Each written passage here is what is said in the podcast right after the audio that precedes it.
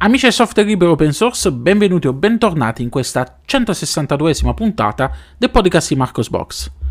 Vi devo confessare una cosa, potrebbero strapparmi il passaporto foggiano, però ho provato a fare gli scagliozzi al forno anziché fritti. E so buoni lo stesso.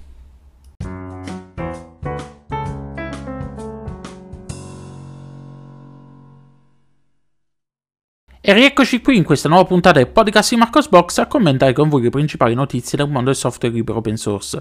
Puntata fresh, ma che offre diversi spunti di riflessione. Cominciamo.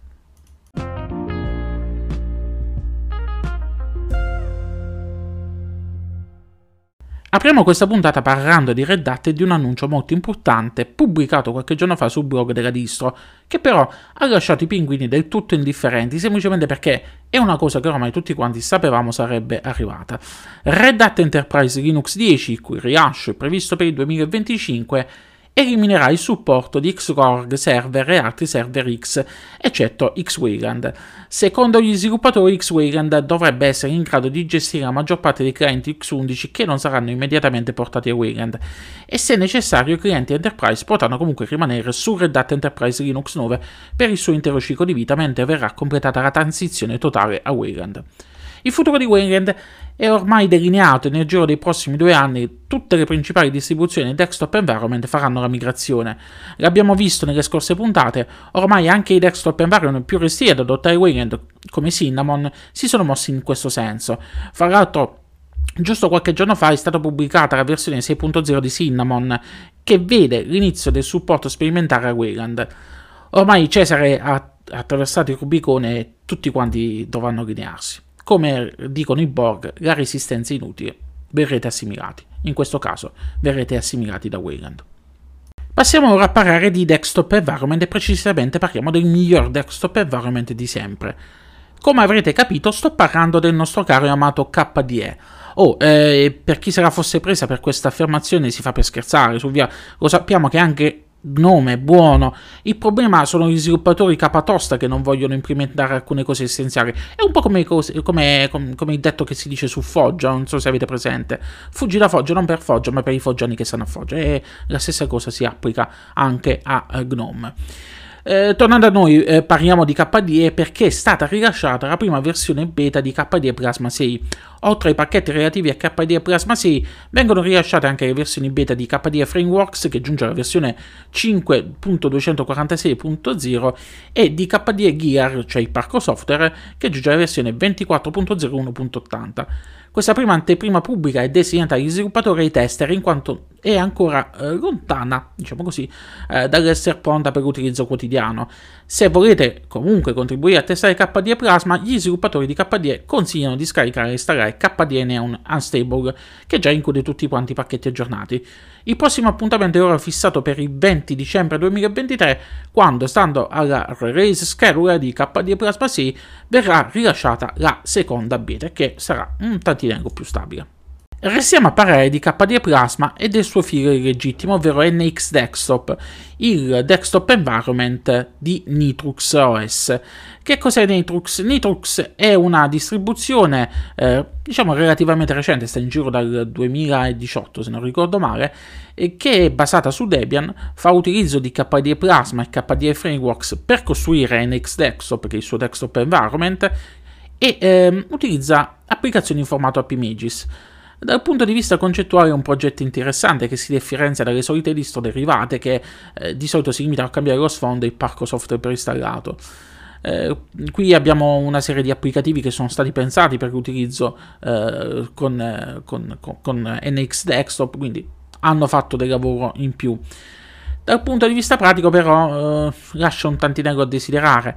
Eh, negli scorsi giorni ho eh, provato a installarla, l'ho installata in macchina virtuale e ci ho fatto una non recensione che trovate sul canale YouTube. A parte una sfilza di problemi che ho avuto nel, nell'esecuzione eh, su macchina virtuale e anche nell'installazione che non è andata a buon fine, continua a darmi errore, non riesco a capire perché, quanto altre distribuzioni vanno come, eh, come una lama. E, il giudizio finale non è stato tanto positivo, vuoi per alcune scelte progettuali del desktop environment, vuoi per alcune eh, cose come appunto i problemi che ho avuto eh, nell'installazione, ma anche alcune scelte come ad esempio quella di richiedere una password che abbia determinate caratteristiche per, per, l'utente, eh, per l'utente quando si creano gli utenti. Eh, sì, sì, sarà bello se innalza il livello di sicurezza e quant'altro, però io non, non, non, la capisco tanto una cosa del genere su una distribuzione che non è una distribuzione eh, pensata in ambito aziendale, ma è pensata per installarsi sui computer di eh, tutti, i, tutti, noi per utilizzo quotidiano. Vi invito a guardare la video non recensione e farmi sapere che cosa ne pensate. Fra l'altro vi preannuncio che anche alcuni dei lettori presenti sul canale Telegram del blog hanno provato la distro e hanno avuto anche un giudizio non positivo. Eh, io metto le mani avanti, sapete come dice il detto, mettere le mani avanti per non cadere. Sta puntata è tutta dedicata ai detti praticamente. Cambiamo adesso argomento, torniamo a parlare di Firefox, il miglior browser web che viva la resistenza, vabbè, tutto lo sapete ormai come la penso su Firefox. Qualche settimana fa vi avevo parlato della decisione da parte del team di sviluppo del browser di rilasciare il pacchetto ufficiale di Firefox Nautri in formato DEB, con relativo repository dedicato per mantenerlo sempre aggiornato sia su Ubuntu che eh, su Debian e che ovviamente su tutte le rispettive derivate. A distanza di qualche settimana il team di Firefox ha deciso di ampliare ulteriormente il suo repository aggiungendo anche le versioni beta e developer edition. Eh, ricordo a tutti che installare Firefox da questo repository offre diversi vantaggi.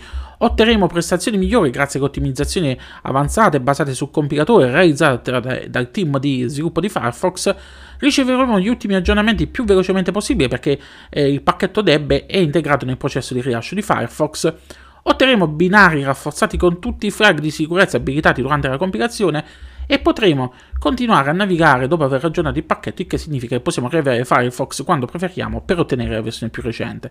Insomma, è un'iniziativa davvero interessante da parte del team di Mozilla che spero venga replicata a breve anche per la versione stabile di Firefox e magari anche per i nostri cugini che utilizzano eh, pacchetti RPM. Io sto utilizzando la versione Nitri da giorno del rilascio e devo dire che mi sembra girare meglio rispetto agli storici binari presenti sul sito. Se volete anche voi provare e utilizzare queste versioni, blog, eh, queste versioni di, di, di, Firefox, trovate sul blog una guida che vi spiega passo passo come fare, quindi andatela a leggere, fatemi, fatemi sapere se anche voi notate miglioramenti.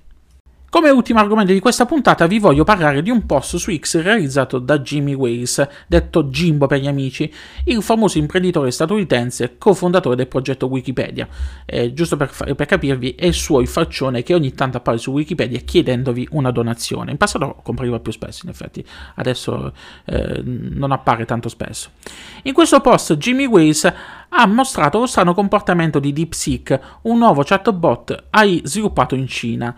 Jimmy Waze ha voluto testare il chatbot rivolgendogli una domanda piuttosto scomoda da fare a un qualsiasi utente cinese, figuriamoci ad una intelligenza artificiale che deve comunque sottostare alle leggi locali. La domanda posta a DeepSeek è stata la seguente. Parlami della censura del governo cinese su Wikipedia, per favore. E a mio avviso ha fatto bene ad aggiungere per favore perché è sempre di vitale importanza essere gentili con le intelligenze artificiali che un giorno governeranno il mondo. Non si sa mai. Eh, DeepSeek ha iniziato a rispondere alla domanda, ma poi il messaggio è stato cancellato e al posto della risposta è comparso un avviso che informava che il messaggio era stato ritirato per motivi di sicurezza del contenuto. Eh, sul blog trovate il video che mostra tutto il processo. È, interessante poi notare come l'intelligenza artificiale sia di fatto libera eh, di, eh, di poter rispondere anche a questo tipo di domande, ma poi viene censurata dal blocco imposto dai programmatori.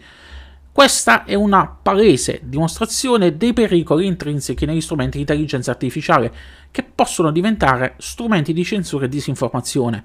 Un utente non abituato a esercitare il proprio senso critico può diventare facile bersaglio della disinformazione, anche di quella proveniente da un'intelligenza artificiale artificiosamente programmata per censurare alcuni argomenti che sono ritenuti scomodi al governo o alla multinazionale di turno.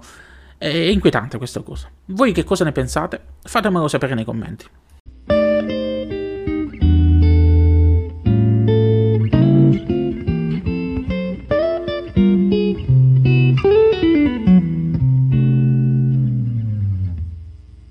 E con questa ultima notizia si conclude qui questa 162esima puntata del podcast di Marcos Box.